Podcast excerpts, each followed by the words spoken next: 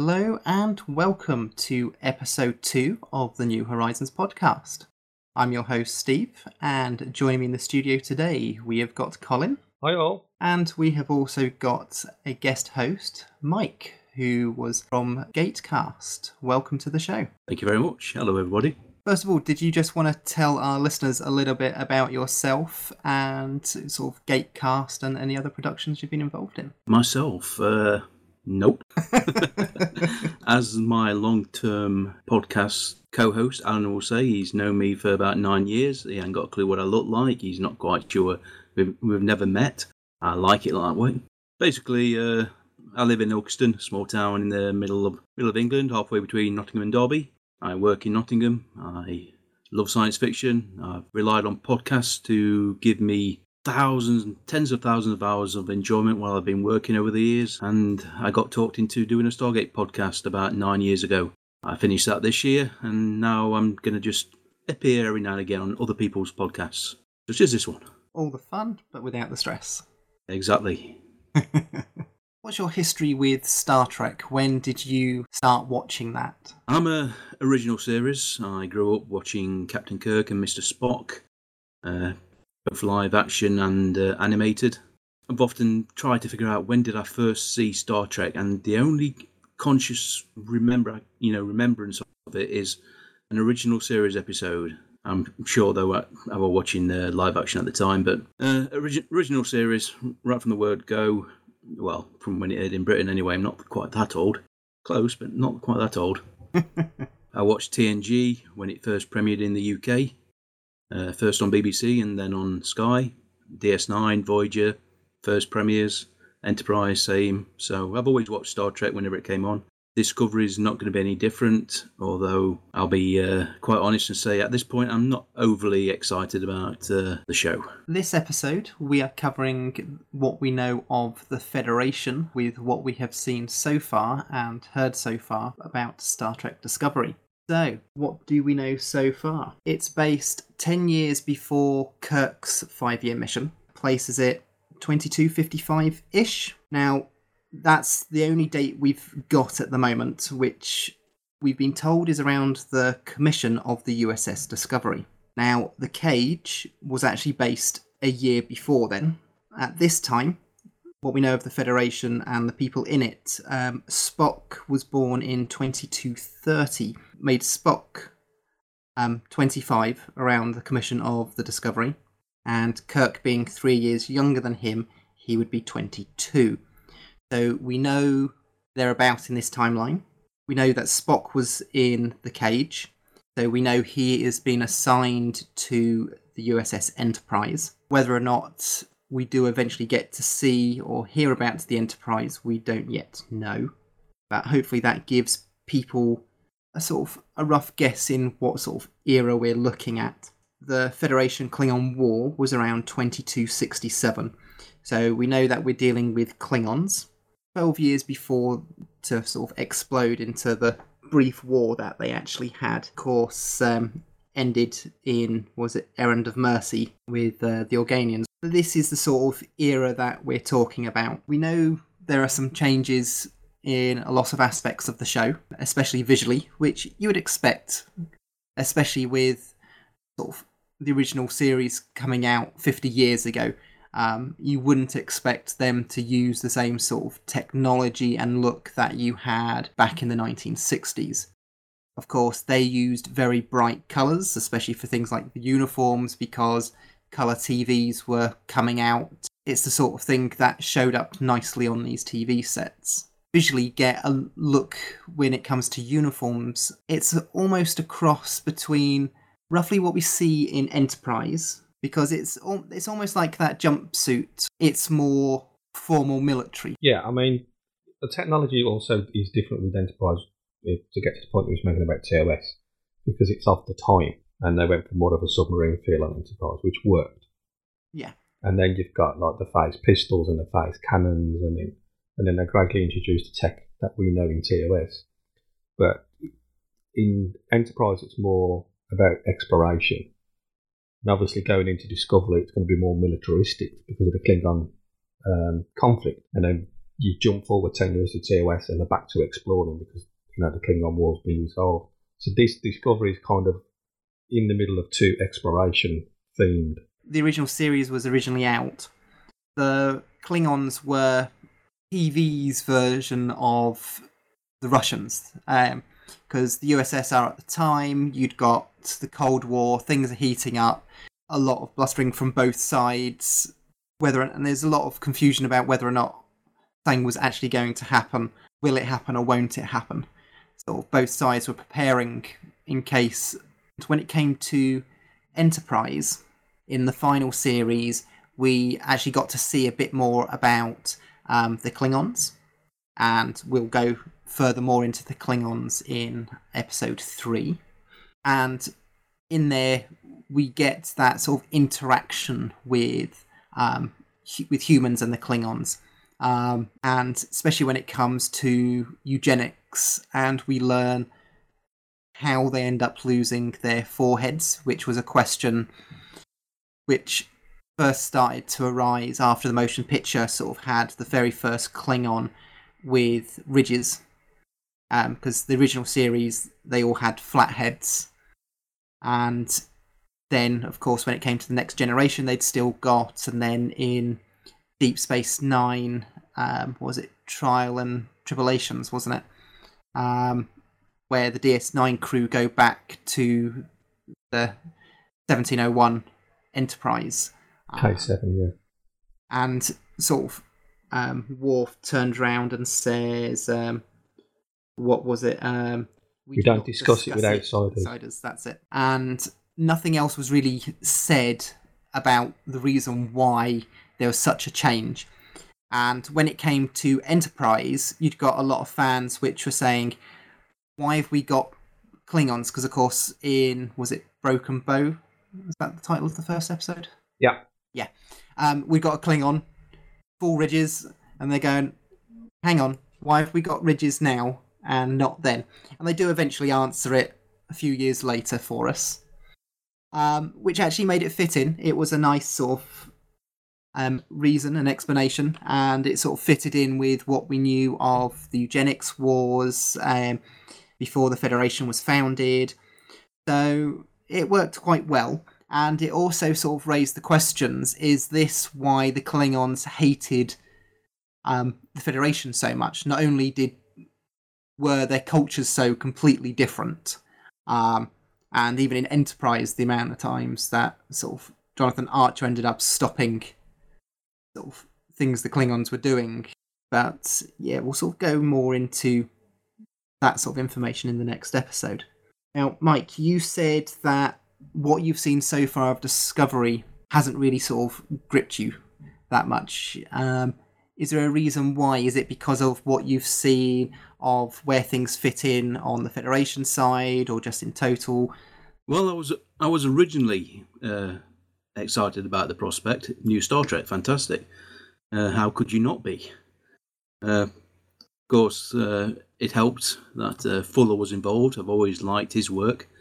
Uh, always tends to produce something a little different, and that is what Star Trek would need on the the small and the big, big screen, because as we all know, television has changed dramatically in the way stories are told. Yeah. Uh, we were definitely going to get something different.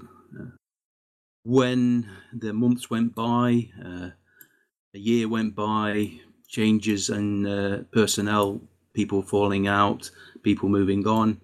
At that point, it became, well, they're making the right mess of it, aren't they? So when they started uh, releasing casting news, a few teasers, uh, the teaser trailer, yeah, uh, wasn't impressed with that at all. Uh, that could have been releasing something a little bit too early, but they kind of put, put themselves into a corner. They had to get something out uh, to prove uh, it was a legitimate uh, production. Yeah, it's a proof of concept, wasn't it? Yeah, but uh, at this point, it was just the fact that I'll sit down and watch it when it turns up. That's why I've not really been that interested about all the promotional material, all the hoopla they've been trying to generate uh, over the last few months, including so many uh, panels at the S D C C. Although I have watched some of them. there are a lot of the details about uh, the background of the characters that has been released so far, I'm, I'm pretty much unaware of. I was planning on trying to stay away from all the all the new trailers and then just sit down and make my mind up on the night. It was a different ship layout, um, and since that original trailer, we know that the ship design has changed quite a, li- a bit in certain areas as well. And of course, in the subsequent trailers that we've had, we have only seen the other ships that are involved. We haven't actually seen anything of the U S S Discovery, so that's still being left as a big sort of reveal. I know that they had to get something out to say, look, this is coming, and I know it was very early, but I liked the way that they didn't really show anything off in that first trailer. They kept it sort of very basic. They'd got the basic design there.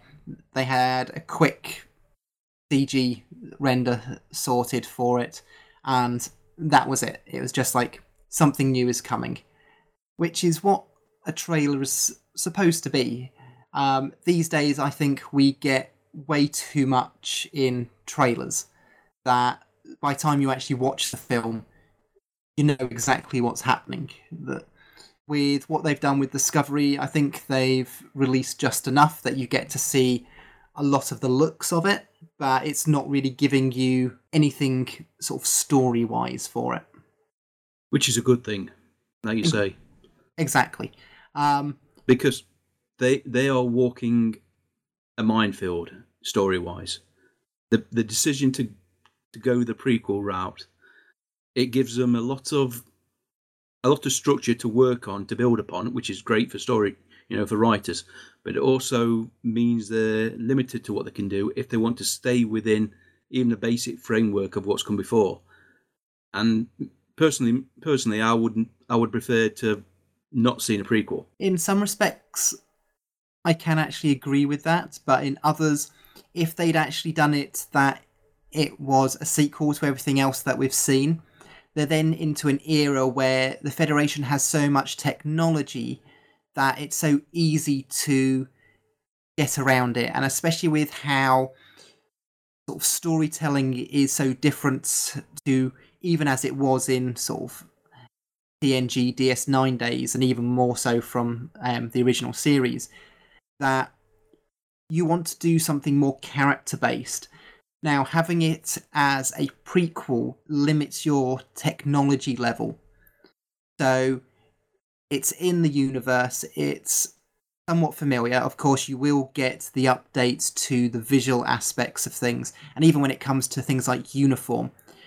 What they had back then, even money-wise, for uniforms... Um, you just have to have a look in like Deep Space Nine and, and Voyager. They had got mixes of uniforms. You got like old style T N G uniforms being worn with other characters wearing the newer ones because they just didn't have the money to make sure everyone wore the same style uniform in some episodes. Whereas these days, you have...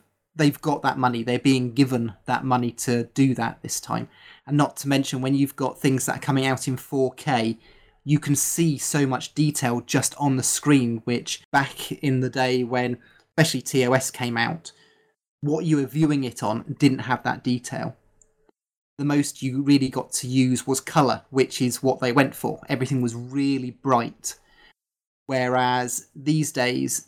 you can spot the tiniest defect because you've got four K, even on a H D screen sort of thing. There's just so much you can gr- see from it, which they didn't have to think about back then because it wasn't really an issue. And by limiting the potential of just saying this technology gets us out of it, it's more character-based.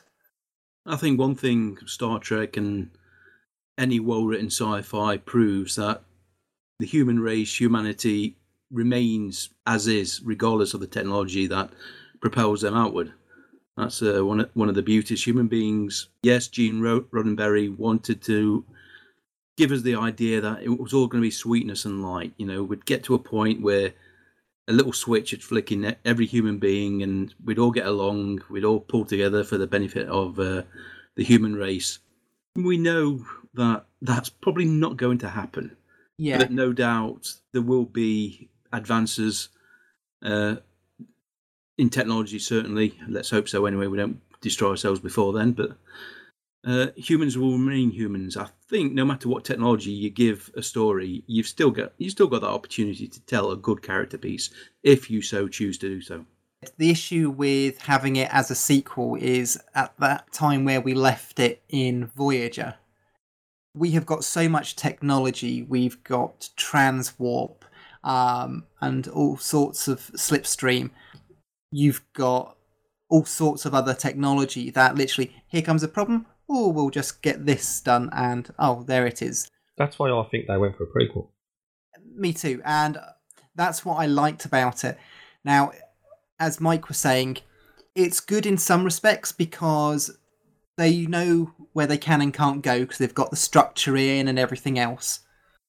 But then, sort of, then you've got, of course, the fans who are just going, oh, I don't like it. So it looks nothing like it did in the sixties. And to me, I'm saying, seriously, you want a new show to come out.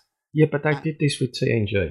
I know. Well, they, when they, they, when they announced T N G, the people were up in arms because you can't. What do you mean you want to make a new series with a new cast and call the ship the Enterprise D? They was up in arms. And then they they swung round. Then they announced Enterprise. So you can't do a prequel. They can do a prequel. And then they moaned in Enterprise because the Romulans were in it, and they weren't supposed to encounter the Romulans that early. Yeah. You know, and the Romulans had cloaking technology, which wasn't supposed to happen until um, T O S. So it doesn't matter what incarnation of Star Trek comes out, someone's going to moan about it. You know, oh. people moaned about D S nine because it, it was there was humans arguing with each other. Exactly. And it's just like, the thing with fans is you always get this. All you see is people complaining, going, oh, don't like it because that doesn't look like it did back then. That breaks canon. Well, canon is the latest thing that they bring out on screen.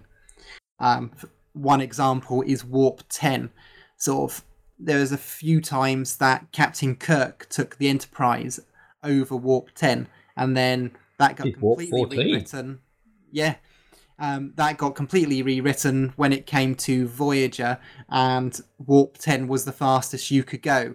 And you'd got, even in the sort of the actual um, T O S films, you'd got at Warp them going round, sort of doing corners and going round the sun. But then again, in Voyager, the rules of Warp, sort of straight line, no left and right. So Canada. Yeah, but you got to admit, you'd love to have seen Kirk have a salamander baby. Yeah, but yeah, it's just canon has always been rewritten to fit whatever they were doing at the time. Now, to, one of the things to varying degrees of success, it has to be said. Yeah. Yes, it's like the transports on a hologram. They they work when they need them to work, and they break down when they need them to break down. You know, exactly. It's like Diana Troy. She was an empath one week and a telepath the next. Yeah, I mean, we, we're just talking about T V and the movies at the moment when it com- comes to canon, but I, I'm a huge reader of original series paperbacks, and I think novels and novelizations are so much more capable of creating backstory, putting canon in place, which they're not canon, we all know that, but they do such a better job. And most of my Most of my worldview when it comes to Star Trek is pulled from novels, even though it, it has no foundation in canon at all. Absolutely, I'm the same, um, except for me, I'm more of the T N G D S nine Voyager era yeah. novels. And, like, for example, on the ships, you've got holograms coming up, which you didn't really see in the T V show. Again, it was a money thing, a time thing, um, technology thing, that it just wasn't possible for... Um, doing it on a weekly show, um, especially with the rate that they had to get these things out, sort of thing, because they're still filming while things were actually being shown. Um, whereas, especially as it's on a streaming service, they're not limited to the forty-four minute rule or anything else like that. Has, has that been confirmed for Discovery? The only thing they're confirmed about Discovery in relation to the actual product is it's going to be more mature in its content, uh, both sexually and, and uh, violence-wise, and the average running time of the show is going to be around about forty-five to fifty minutes. Right, okay. Because when people say, oh, it's on a streaming service, they, the first thing you think is, right, they're going to drop it all in one go, as Netflix and Amazon do for their own original content. Not always. They have a lot of content they still release weekly. Isn't that what they've licensed and bought in, though? Yeah, it's whatever license agreement Netflix signed. Yeah, if, if Netflix make their own content, they release it straight away. So C B S said weekly. Okay, fair enough. That they, they do that now. I say Amazon shows some stuff on a weekly basis. Uh, that's the right, right, like the licensing rights they've got. Uh, that I was disappointed in, but I understand why they do it purely for economics. The second benefit of streaming is that you're not tied to forty-two, forty-four minutes for network broadcast. That was my one of my main worries, that the writers are going to be hamstrung by editors having to cut down episodes to fit broadcast television. Now, what they've said is they will, of course, be aiming for the forty-five, fifty minute mark, but if an episode needs to be sixty, sixty-five minutes or something, it will be that amount of time. Is, is C B S All Access a streaming service like Netflix, or is it like a streaming service that has adverts? Yeah, there's two pay tiers, isn't there? You, the, the basic one, you get the content with adverts, or you can pay a premium and have it without adverts. Yeah. Ah, right. So I'm just thinking, if, if the thinking of the advert, then that would factor into the length of the programme. Yeah, that that's one an, another concern of the whole concept of traditional networks offering streaming services, but trying to still stick to the old model, you know, our, our half an hour or hour time slots. Basically, it's the same delivery, just done over the internet instead of the airwaves. But yeah, what they've said is they're aiming for around the forty-five, fifty minute mark, but they're not set to that in stone. For me, that made me happy, because I know when it comes to even f- things coming out in the movies, um, the amount of times a lot of things get lost because they have to cut it down because they don't want it over, say, two and a half hours. Batman versus Superman, um, that was a prime example. They cut a whole load of that because it was originally over three hours long. And they were quite... Didn't make it any better. I actually enjoyed that film. I really like it. Really? Yeah. There okay. Is a... I, I I've only I... seen the extended version, so I've no idea what the theatrical version was. Yeah, they missed out quite um, a few, I think, important parts to it. I'm happy with the way that's to be structured, so I think they've got plenty of time for um, doing the storytelling. And like they did after Gene Roddenberry's death, they had more internal conflict, which is part of daily life.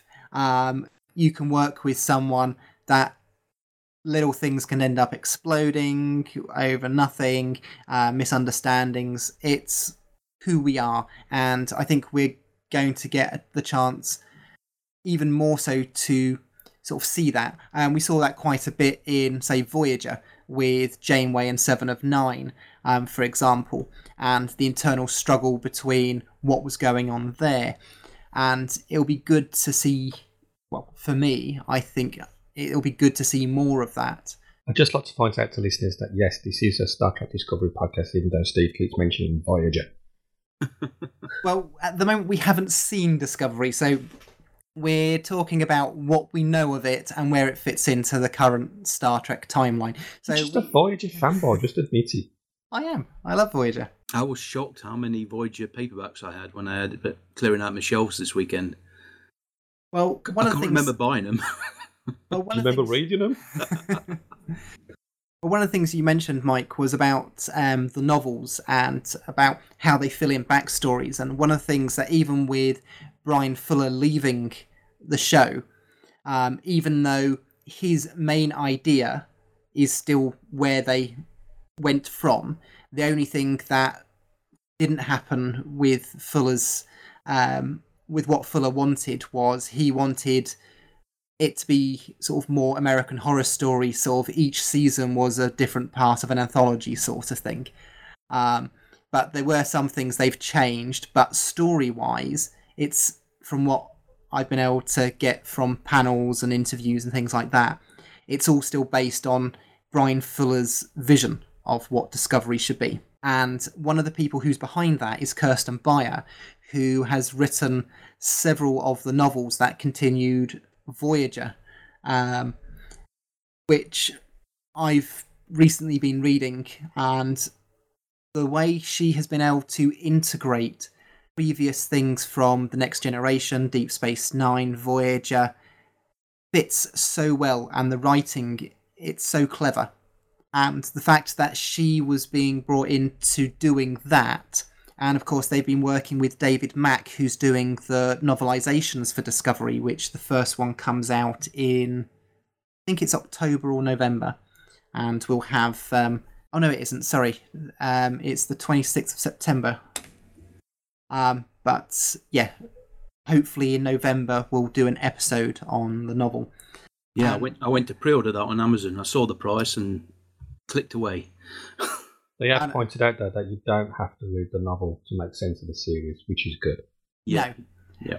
But the way that people like David Mack are working very closely to what they're actually doing on the on-screen script, due to, like, especially with the Destiny novels that David Mack came out with and all the other ones that he's been involved with, the fact that we have these people who, they are Trek fans themselves, they are Trek writers, um, they are sort of New York Times bestsellers, they have the skills, they know the lore, and they've even had people who have come in to check on stuff that they're writing. When it comes to the novels and the T V stuff, they've been working very closely to make sure everything lines up. For me, that makes me very happy, because you didn't really have that um, when it came to the previous incarnations of Star Trek. Yeah, that's that's true. It's uh, the Star Trek uh, collected works on paperback, mainly through pocket books, and the early years certainly never benefited from the, you know, the the edit- editorial from on high, like something like the Star Wars uh, novels did. Although, of course, when they were bought by Disney, off they went as well. Exactly, so, and the thing is, is benefited from a more coherent uh, alignment to the T V and movie series. But I, this is this is just me again. This, this is me again. Always, this is always going to be my my own little world I live in.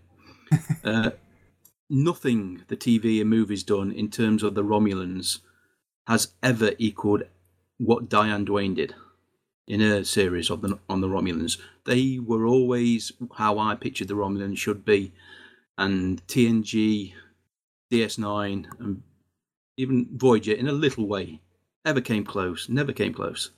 Now, is that a fault of the T V uh, writers? Is that the limitations of the T V or the movie budgets? Or is that just excellent work by the novelists? Well, Star Trek does have some really good novelists. So some of, I mean, some of the books, in, especially some of the early books, were actually written by the scriptwriters. So they kind of carried on stories from um, from some of the episodes into the books, and then expanded on them and, and grew on them and all that. Um, I mean, the the only Romulan War that we've got at the moment is in book form. Although they're not considered a canon to the to the, to the fans, the, the books add that little bit extra. When even William Shatner, when they killed Kirk off, he thought, I'm not having that. And he brought Kirk back to life in books. Yeah. And now you've got a series of books with William Shatner writing about Captain Kirk. I mean, even the very small uh, segment in a novel called Spock's World that told the story of uh, Jorak uh, and Sarek in different time, you know, different times, of course. Uh, and the uh, the birth of the Ro- the Romulan Empire as they came to be known, that pretty much cemented how I viewed that part of Star Trek. It bared no relation to what they did in the T V and movies, and that is probably something that is always going to be an issue, uh, the expectations and the hopes of the viewers as opposed to what they can actually produce for the screen. The, the other advantage of books um, is, like, you take the J J films, where he used the graphic novels to lead into the films and expand on certain aspects of the film, especially the first one. I mean, you had um, Captain April in the in the first um, film, in the comic books leading into that. You had Captain April. You had how Pike became captain. You had Harry Mudd in Star Trek Into Darkness, which explained how they had the the um, merchant ship that they went down to Kling, to Kronos on. So they've used the, the comic books in, in the, the J J verse to, to build the story into the film. But you don't have to read the story to enjoy the film. Yeah, that's uh, modern modern T V productions. Although there is still room for the uh, the episodic sort of television, although not a lot. It has to be uh, it has to be said. Uh, the idea of a, a series anthology where each season tells a different stories about one of the probably closest we get to that now. Yeah. Even lower budget uh, sci-fi shows like Killjoys or Dark Matter still have a very strong arc running through them. Exactly. Would you, would you, if you, would you be more, because you're, you're a bit on the fence about it, Mike, would you have been more into it if it was going to be an anthology series and it was going to jump like twenty, thirty years each series? I, I would definitely, I definitely like the idea of each season, even if a season was only six episodes, you know, the how many we ended up with? Is it fifteen? Yeah. fifteen. Yeah, so that's, that's a pretty good number, that is. Uh, yeah, even if uh, they'd done six episodes a year and each season had been totally different, you know, first on a ship, then on a base, I think that would have given the writers really something to stretch their legs. Obviously, the economics of that might have been questionable. So obviously uh, trying to focus on, well, two ships as it turned out, in two separate uh, half seasons uh, with a artificially created gap between them. God bless them, C B S. It's so you can have your Christmas pudding. Of course it is. It's got yeah. nothing to do with spreading out the subscriptions. No, nothing at all. Stop being so cynical. But then you can always drop it for that period of time anyway. No, you can't. Because they've been really crafty, you know, the release schedule. If you you have to pay for a month, right? Um, so it's a month, and then if you you can't drop it and then come back, because the episodes will be there in the next month. So it's basically you've got to do at least two months in a row. They've been really crafty the way they've done it. Yeah, but if you, you could, you could if you wanted to, and you're on a budget, is wait to watch it for um, a few weeks, and then you just get it for. Um, the one month, and then you can always just get it. Yeah, we can, but uh, C B S All Access is going to do that. Yeah, Netflix are going to do that, but are C B S going to? Because yeah. Netflix have said they'll they'll hold the series. So you like you like you said, you could go on holiday for two or three weeks, which is what I'm going to be doing, um, and miss the first three weeks, and then come back and just watch a free episode. Yeah, but, you can you can stream it exactly the same way you do with Netflix. So you can just subscribe for a month, watch the entire half season before um, Christmas. Um, so you can do that in November, and then once the second half is finished, you can then do the um, the same again um, come sort of what spring. So, so could they then just wait until the second lot and then just sign up and watch and catch up and then carry on watching? Yeah. And so they're going to stockpile it just like Netflix do. Yep, yeah, it'll, it'll be accessible exactly the same way. Yeah, I, I can't see them. They can't really do anything else. The whole point of C B S All Access is that you get full access to enti- our entire library. We don't take things. If they start taking content off the service, and they own the rights to that said content, and still charge people for access, they would be in for a lot of problems keeping subscribers. Netflix and Amazon can do it because people recognise the fact that they are buying licensed content from third-party sources, and it goes away after a time. But even then, you know, when people's favourite show goes off, they raise a racket. Well, in that case, then that's even better if you're on a budget, because provided you can wait, then well, you that, could just you could just wait. It? Yeah, you can, you can say, "Oh, this costs so much to watch," and they say, "Well, wait three months and watch it all in one go. No worries." But can we wait? I've got no choice. I'm not going to be here. We've talked about different aspects of the production and that so far. Now, we know very little about the Federation um, as a whole. We've seen small clips of the, was it the U S S Shinzel? And we've only really seen a bit of three of the characters. Um, one is Michael Burnham. Yep. Yeah, who's the lead? Yep, so that is Sonequa Martin-Green. Now, we've seen a little bit about her. We know she's the first officer of the Shinzel. Something happens, and she becomes the first officer of Discovery. Oh, I know what happens, but I'm not going to spoil. Well, yeah, some of us have heard little bits, but again, yeah, we don't want to spoil, so we're not going to sort of go into that sort of detail. As Mike said, he's sort of tried keeping away from stuff as well. We've also got the two captains. Just before you move on from her, though, I just want to say, I, I do think it's an interesting angle they've gone, that she's a human raised on Vulcan. Yes. That um, is an interesting angle. Now, we know that something happens to her parents, but we don't know the details about it. Now, one of the reasons why I put in for reference at the beginning was um, to sort of try and sort of establish roughly how old Kirk was, because of course there's no real mention of siblings, whether it's step siblings um, or adopted siblings um, from Spock. But of course that didn't stop him getting um, a brother um, later on. Old Cyborg. Yeah. So it's not unusual. But don't forget, us. like Spock said, he's not a brother brother. Yeah. He's a half brother.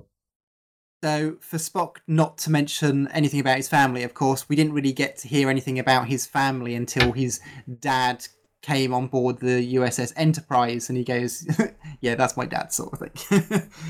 um, and that, they would say, they set that pretty much in stone from, from day one. The, the Vulcan race, Vulcan families are very privacy orientated. So they gave themselves an out, even before they, re- they realised they needed it decades later. To, yeah. uh, to introduce forward planning. Yeah, I mean the great the great thing about Cyborg, they didn't go into great detail in the movie. The novelisation sets it in stone. It's a fantastic uh, explanation, and I buy it. And as we've said with canon before, if you want to add something in between plot A and plot C, if you can explain it so it fits in, great, fantastic. I'll go along with you all the right to the end.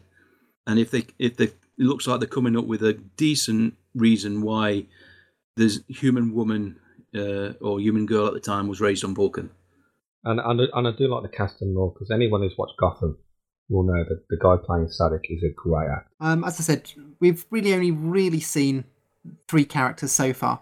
So one is the first officer, Michael Burnham. Um, the second one is um, Jason Isaacs, um, who we were just mentioning. Um, who plays Captain Gabriel. Yeah, who, in Jason Isaacs' own words, is a bit messed up in the head.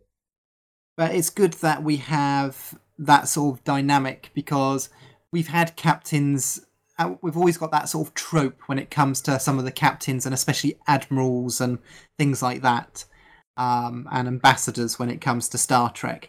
So it's nice that we have one of the main characters that isn't all sort of clean and simple, that there's a bit more sort of dimension to them. So um, it'll be interesting to see sort of where they take this.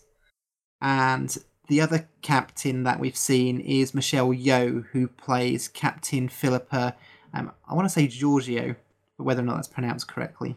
Yeah, well, well I'm not going to correct you in case it's not right. But then I'm always butchering names, as people will get to know quite quickly as they listen to the show, or any other show that I've been on. They have announced some other characters as well. I mean, we've got, I mean, we've, this, this is what plays into um, when people with Enterprise, when they kicked off about Flux, that we've never seen a Denobian before.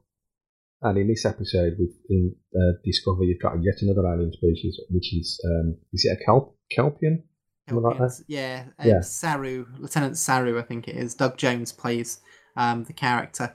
Again, we've just seen a clip of him. We don't know anything about him, because um, so far the trailers have mainly looked at Klingons or these three Federation um, characters yeah. for the most part. Apart from the fact they can sense death. Yeah. yeah. It'll be interesting Which, to see where that's going to go. A little guy carrying a flag with uh, Babylon five printed on it ran past my mind when I first saw that. I'm thinking, Soul Hunters in Star Trek. Yeah. I've okay, seen that clip. And I, I've seen that clip, and it says my species has been biologically dispositioned for one thing, and I thought, really, millions of years of evolution, and that's what they ended up with. I think it's more the case that they're a species that's been prey, so they've been able to advance to a place where they can go into space, but still they are prey. Um, so they have this sort of. It's like a lot of animals. They are very good at knowing if they're being tracked and they've got internal defences and things like that. So I think his species might be something like that. That's the take I get on that. Um, if that is the case, then it'll be interesting to see if you're going to see his species adversary later. We know very little about the ships. We know very little about the captains. And um, all we do know is Michael Burnham um, will be played by Sonequa Martin-Green, and she will be the lead character of it all. Now, one of the other Federation characters that has sort of kicked up a bit of a hoo-ha um, with fans especially is a character that we've actually mentioned, um, Harry Mudd. Harry Mudd was someone that we saw in the original series. So we see him probably around thirteen years after this is based. One of the things is he's very sort of up in your face and very confident, which you didn't really get to see in the original series. My take on that is he was, of course, a lot younger then. Sort of had all these ideas and plans. Things go terribly wrong, and he's then just a peddler when we see him on, was it K seven? I think the writers, they must know what they're doing, but I've got to admit that character has me worried. Harry Mudd wasn't on K seven. Which starbase was it that he was... Um, no, no. The, your, the trouble with Tribbles was it's supposed to be Harry Mudd, but... Oh, Cyrano Jones. That yeah, it was Cyrano Jones. Cyrano Jones, sorry. Yeah, yeah, but it should have been Harry Mudd, but they had contract problems or money problems or something, so they couldn't... So they went with, they just created a new character. But yeah, I'm trying to think. When did we? I think when was it that we did see Harry Mudd in there? You had you had him um, when he was um, ruling a load of robots, and Kirk did what Kirk does and talks a robot to death. Um, yeah. We, uh, he also appeared in the animated series as well. Yeah, in the animated series, and also when he was um, selling women who use drugs um, to stay young. Yeah, Harcourt Fenton Mudd. What a great name. I know. That was brilliant. I loved the episode. At the end of that episode, they create his wife about fifty times. So she could just nag him for eternity. He, like I say, he was an enjoyable character in the original series. If in today's, you know, today's world, it's not probably a character you would write, at least not take seriously. The, from what I've seen, they are taking this Harry Mudd seriously. He's not a figure of fun. He's not this gallivanting dandy that comes in for an episode and disappears. He seems to be a, one of the main main secondary characters. Yeah, uh, a lot he, of lots of the episodes are going to revolve around him, unless he literally does pop in for a couple of minutes every episode, which seems to be a waste if he did. I can see him instigating something like he had in the previous episodes that we saw, where something happens because he got involved and, well, he just doesn't care because he's a con man. Well, you've got that bit in the trailer where he says, "This is where it goes boom." Yeah. Which means he he's something going on, what he knows is what's coming or something. I mean, you know, obviously we're speculating based on like yeah. two seconds of screen time. it, it may be that people like him, you know, alone in small spaceships are are the vanguard of the Federation. They are going into these unexplored regions, looking for opportunities and bringing back intelligence, which Starfleet occasionally makes use of. You know, they are the like Neelix was in, in Voyager. He knew he, you know the area a little bit, and occasionally come in useful. But of course, that also can mean that they're working their own angle. Starfleet be damned. Yeah, they are good. They are doing a lot of things in Discovery that that others have hinted at, but they're actually doing. I mean, the, the lead character is not the captain. The show's going to feature two captains and two ships. Uh, you've got an openly gay character. Well, actually, there's more than two ships, because in the trailer we see a third one. Oh, that's the Europa. Yeah. So for, it seems that right off the bat we're seeing multiple ships, which you don't tend to see that often um, when it comes to Star Trek. It's always the primary thing. You don't tend to see much else. Yeah, so they're obviously like casting a wide net to, and so they can go in lots of different directions in season two and on, and beyond. Now, the other character, which is I think the one that you were thinking of, um, which is a Federation character that's also kicked up um, another bit of um, stink within um, the fan base, um, at least, is, of course, um, a Vulcan character. Is that the one you were thinking of? No, carry on. All right. Um, but yeah, Sarek. So this is Ambassador Sarek, which is Spock's father. And this time, um, this will be played by James Frain. Excellent, excellent actor. Yeah. Uh, and of course, as we know, uh, the Vulcans, long-lived people, it makes absolute sense that people of his rank, of his status, would play a part in the Federation's expansion. And of um, course, if you're going to use a central Vulcan character, then you might as well go with one you know. Yeah, and it also makes perfect sense because obviously this is after Enterprise. And we know from Enterprise that when they first started out, they used the Vulcan star charts. We know that we had ambassadors on Earth and we had our own ambassadors on Vulcan. So we know from the very early days we had that sort of working relationship, which, of course, when near the end of Enterprise, it was coming, a lot of the storylines were about making sure the timeline was kept with creating the United Federation of Planets. So you'd got those core um, alien races um, that originally signed the, um, the U F P Charter, um, which included humans and it included Vulcans. So to have that relationship carry on, but still not many people from Vulcan serving still, because we know from things that have been said there weren't really many Vulcans that tended to be aboard Federation starships um, at no, that they, particular they probably, time.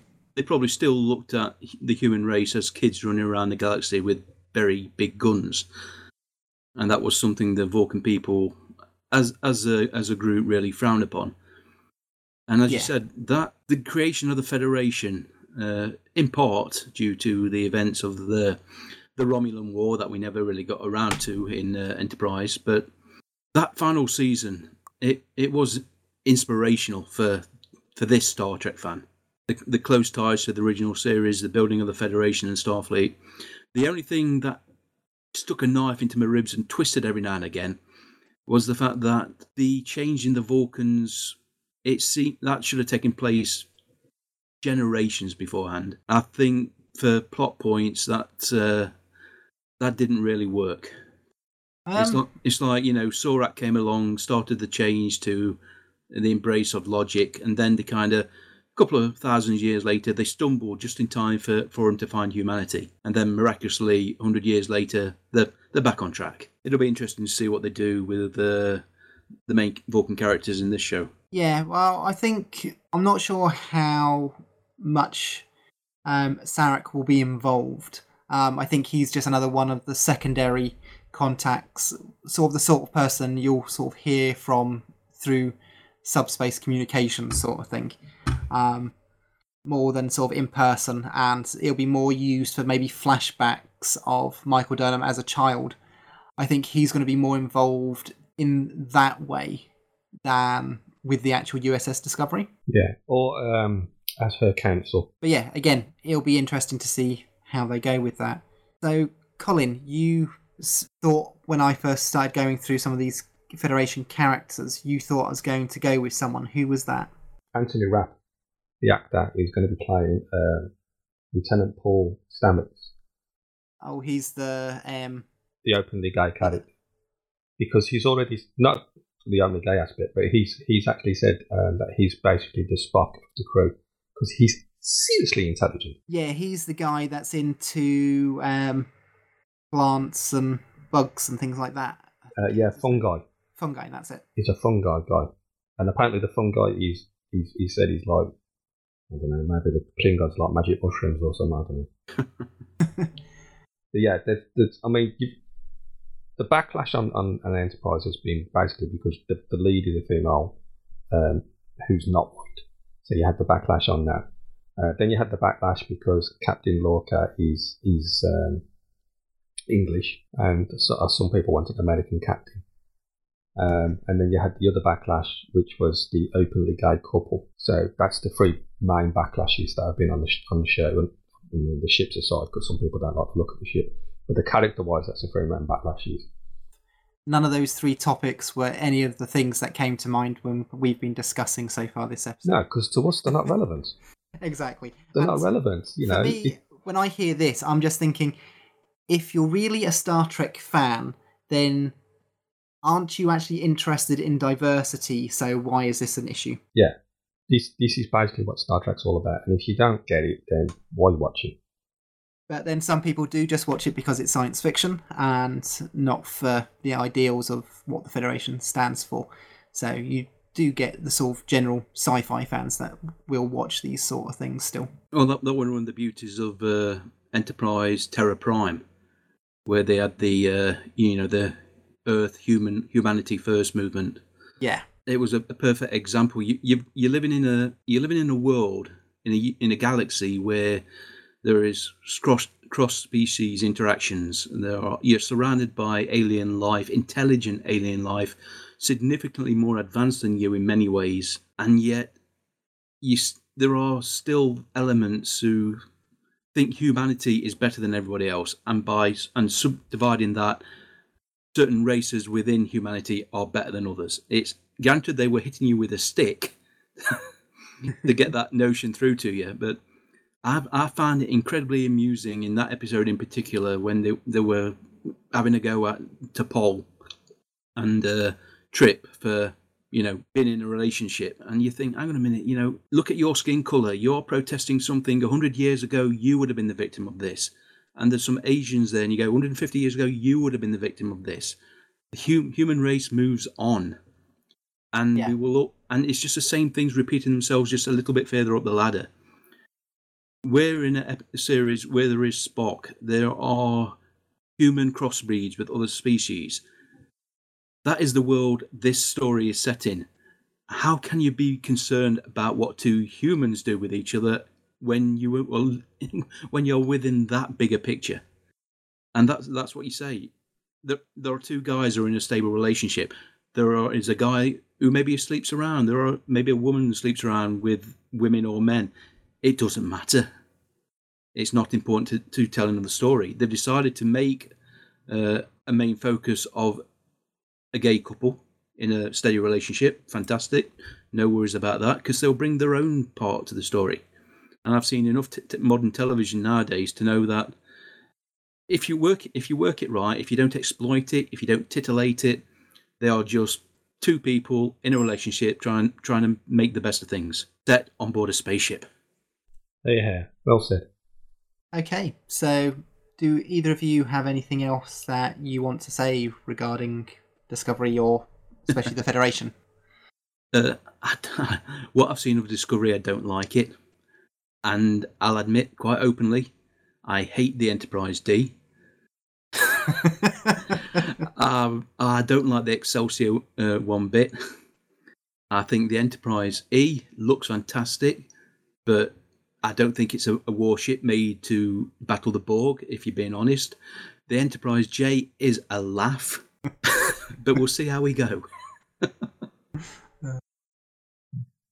um, I'm not going to follow that up because it's not worth it. I just want to say uh, a big thank you to everyone who's been listening and downloaded these two episodes. And I'd also like to thank um, John Mills, who's Kessel Junkie on Twitter, uh, who's created the logo for the, to the podcast. Uh, which you'll obviously we're recording these before we release them, but we got a final draft today, uh, so when John listens to this you'll, you'll know what I mean. So Kessel Junkie on Twitter first, give him a follow, um, and uh, he's he's he's the creator of Harlugo, so thank, I just want to say thanks to him. And the website created by Steve. Yep, if you'd like to get in contact with us, head over to our website, new horizons dot show. There you can find all of our episodes there. You can also get in contact with us on Facebook. The address is facebook.com forward slash New Horizons podcast. If you'd like to get us on Twitter, go to twitter.com forward slash New Horizons cast.